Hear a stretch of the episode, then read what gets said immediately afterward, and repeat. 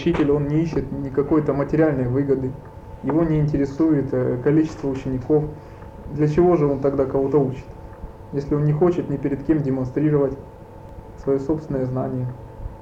Это просто строится по принципу семьи. Вначале дети, ведь они тоже воспитываются своими родителями.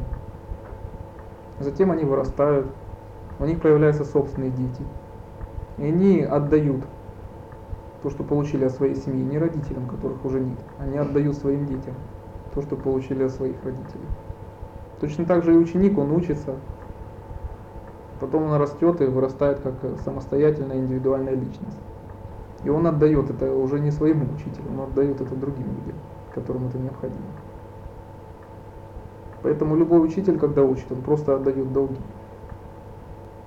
Если бы в какой-то момент целое поколение решило бы, что им не нужно отдавать это своим детям, то прекратилась бы цивилизация. Только и всего-то.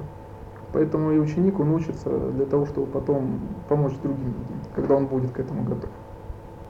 Люди, которые учатся только для себя, только лишь бы урвать кусок пожирнее, такие люди ограничивают и сдерживают свое собственное развитие. Они очень быстро доходят до какого-то предела, где они получают какой-то свой титул или какую-то медаль. И дальше они уже не, не останавливаются. Потому что их э, эгоистичная установка, она мешает развиваться дальше. Человек, который в действительности дорастает до какой-то духовной высоты, он э, отчетливо осознает, что то знание, которое он получил, это не его собственность. И он не обладает монополией на это знание. Поэтому он, э, не боясь ни за что, он делится этим с другими. Именно потому, что это не является его личной собственностью. При обучении нисколько индивидуальность ученика не подавляется.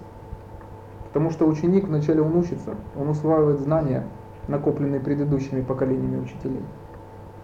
И затем, когда он сам вырастает, как самостоятельная личность, он может продолжить ту линию, в которую он идет, своими методами, своими знаниями своими новыми индивидуальными особенностями, если захочет.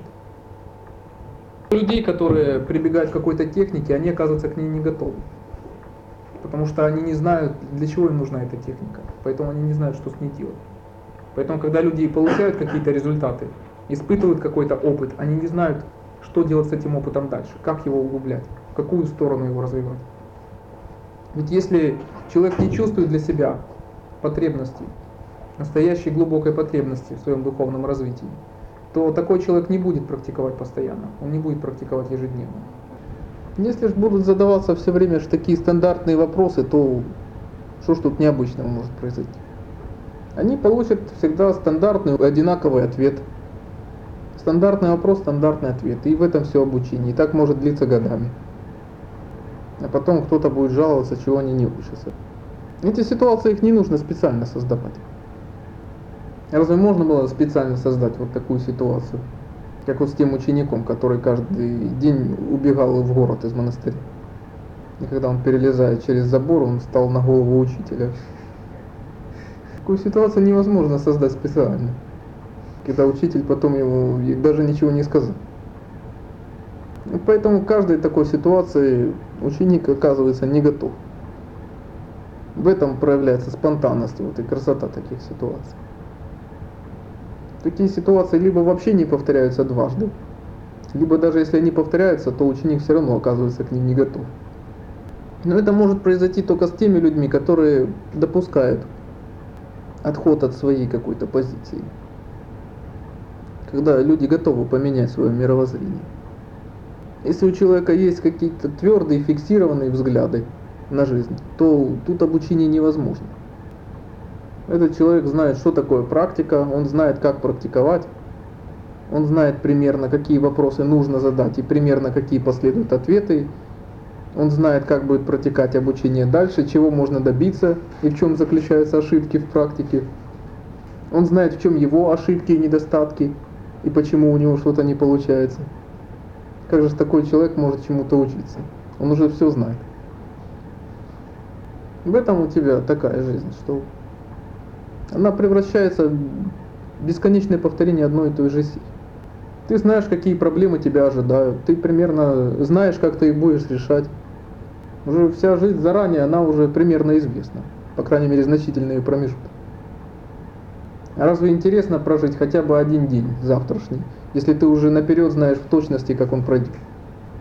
И тебя не ожидает ничего нового, чему ты бы не был бы готов. Что интересного в лекции, когда лектор читает материал, который всем известен, и все задают примерно одни и те же вопросы, причем каждый знает уже, что этот задаст непременно тот вопрос. И лектор это знает. И лектор примерно знает, как он ответит. Лектор даже знает, с чем он именно не справится и когда. И все остальные сидящие знают, что это такое, он непременно все равно так сделает. Получается, эту лекцию можно и не проводить тогда. Уже для всех все известно. Но ведь лекция протекает совершенно иначе, если вдруг на нее попадает новый человек, которого еще никто не знает, каков он сам по себе, каков его характер и что он может спросить. И он задает вопрос, к которому лектор не готов. И более того, все остальные слушатели тоже не готовы услышать его. Вот тогда реакция у людей, она становится естественной. Люди тогда искренне на это реагируют. Кто-то негодующе смотрит на это, у кого-то наоборот может окрепнуть устремление. Тогда реакция становится живой. Потому что она непредсказуема. Люди тоже оказываются не готовы это услышать. Но те, кто не хочет учиться в этот момент, они очень быстро приспосабливаются с помощью своего ума. Они тут же навесят тогда новый ярлык, скажут, этот выскочка, он ничего не понимает. Или наоборот, там этот продвинутый практик, мне до него еще далеко. Тут же навесят какой-то ярлык и все, дальше уже все становится понятно. Как к нему относиться, как относиться к его вопросам. Лектор тоже себя каким-то образом тогда уже относит, что типа моя практика еще далека до его, мне еще, наверное, рано браться за лекции, либо наоборот, что чего это он тут задает эти вопросы, всем мешает. Тогда умы людей уже быстро приспособились, уже навешаны ярлыки и все, дальше снова стало скучно. Живости это закончено. Многие ученики, приходя к учителям, поэтому сами сковывают их в своем воздействии. Потому что когда приходит в день 20 людей и все задают один и тот же вопрос, и одинаковым образом на него реагируют и отвечают, то всем остается же тогда тоже отвечать только одно и то же. Когда заранее известно, когда человек будет смеяться, в какой момент у него возникнет недоумение, а на какой ответ он может обидеться. Они приходят все время, но сейчас таких людей стало больше.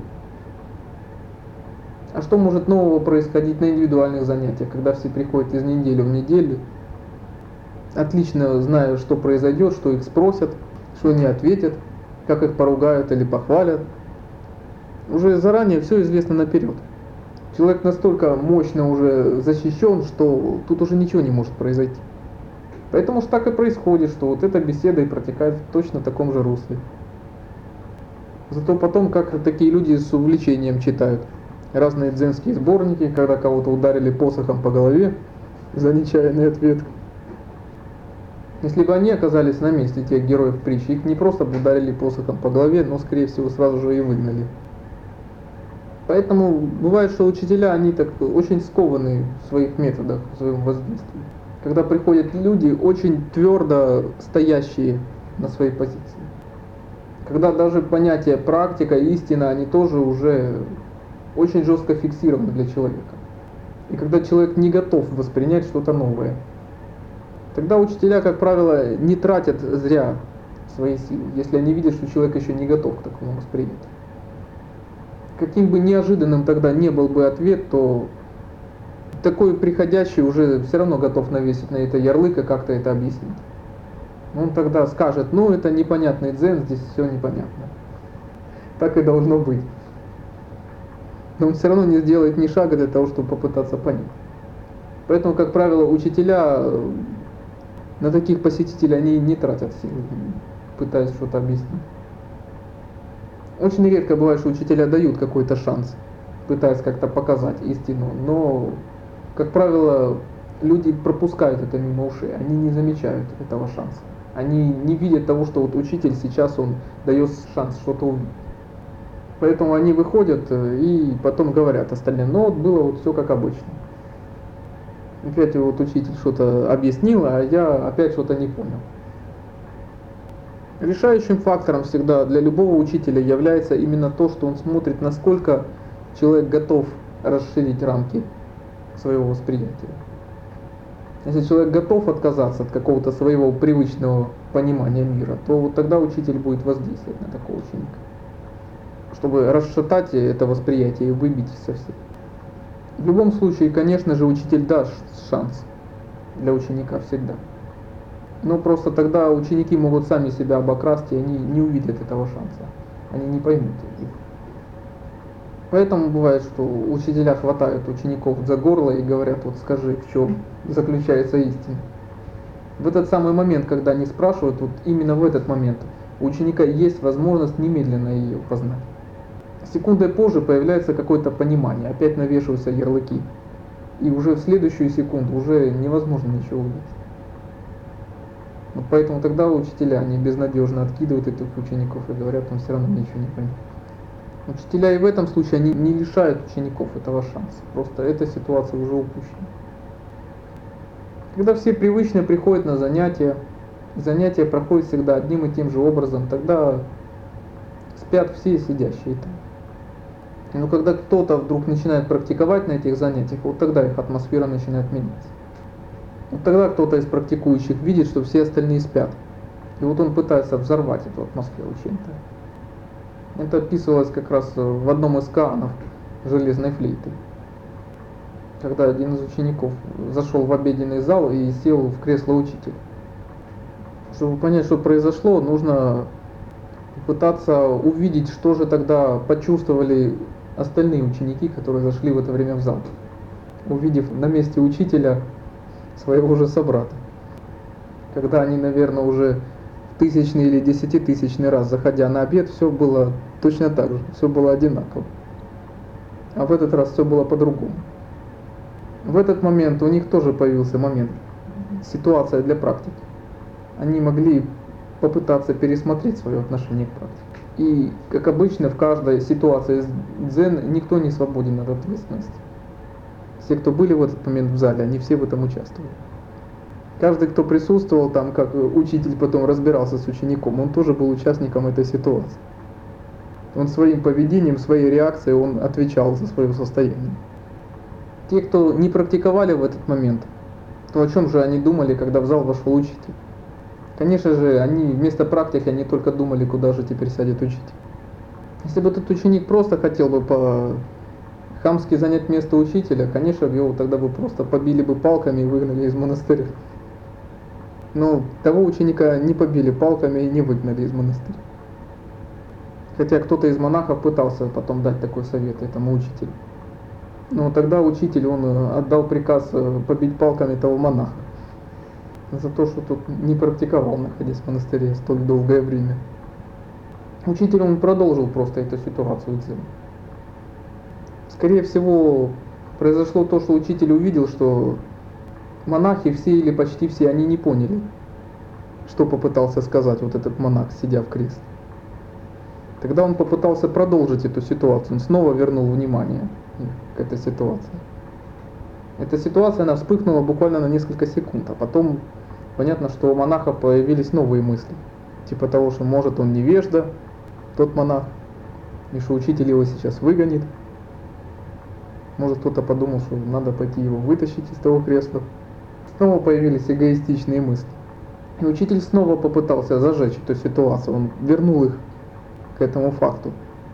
И опять же, все, кто присутствовали в этот момент, они тоже участвовали в этой ситуации. Даже те монахи, которые потом били этого ослушника, у него был прекрасный момент поразмышлять, за что он наказан. Фактически учитель, он сделал эту ситуацию бессмертной. Потому что у всех монахов был потом повод постоянно думать и размышлять об этой ситуации. Учитель сделал эту ситуацию нелогичной, с трудом доступной обычному объяснению. Вот эта нелогичность, она всегда будет толкать. Многие, кто и сейчас будет читать эту притчу, вот попытаться понять, что же тогда произошло. Спустя сотни лет люди читают эту притчу и возвращается вот так к ее нелогичности. То есть в этом выражена польза от распространения, которая не только не уменьшается со временем, а только увеличивается. Когда учитель пытался проповедовать не только для отдельно взятых монахов, а фактически для всех ищущих. Будет очень большое дело, если каждый продолжит то, что создавалось учителями в древности. Не заботьтесь о том, чтобы создать нечто новое, оригинальное, хотя бы продолжить то, что было. Поэтому фактически то, что сделал учитель тогда в древнем монастыре, это продолжается дальше. Как в бесконечных зеркалах. В каждом зеркале отражается предыдущее отражение. Вот поэтому, приступая к распространению, нужно думать о том, чтобы польза, она не уменьшилась со временем, а только увеличилась. Кто-то записал тогда ту ситуацию, которая произошла в древнем монастыре. Потом кто-то стал издавать книги и переиздавать их. Я продолжил эту ситуацию, рассказав ее вам. Эта ситуация записана на магнитофон, она пригодится даже тем, кто сейчас не сидит в этой комнате. И фактически эта ситуация, она продолжается бесконечно. Поэтому, когда вы что-то делаете для распространения, нечто такое, что будет со временем, польза от чего будет только увеличиваться, то тогда вы делаете правильно это.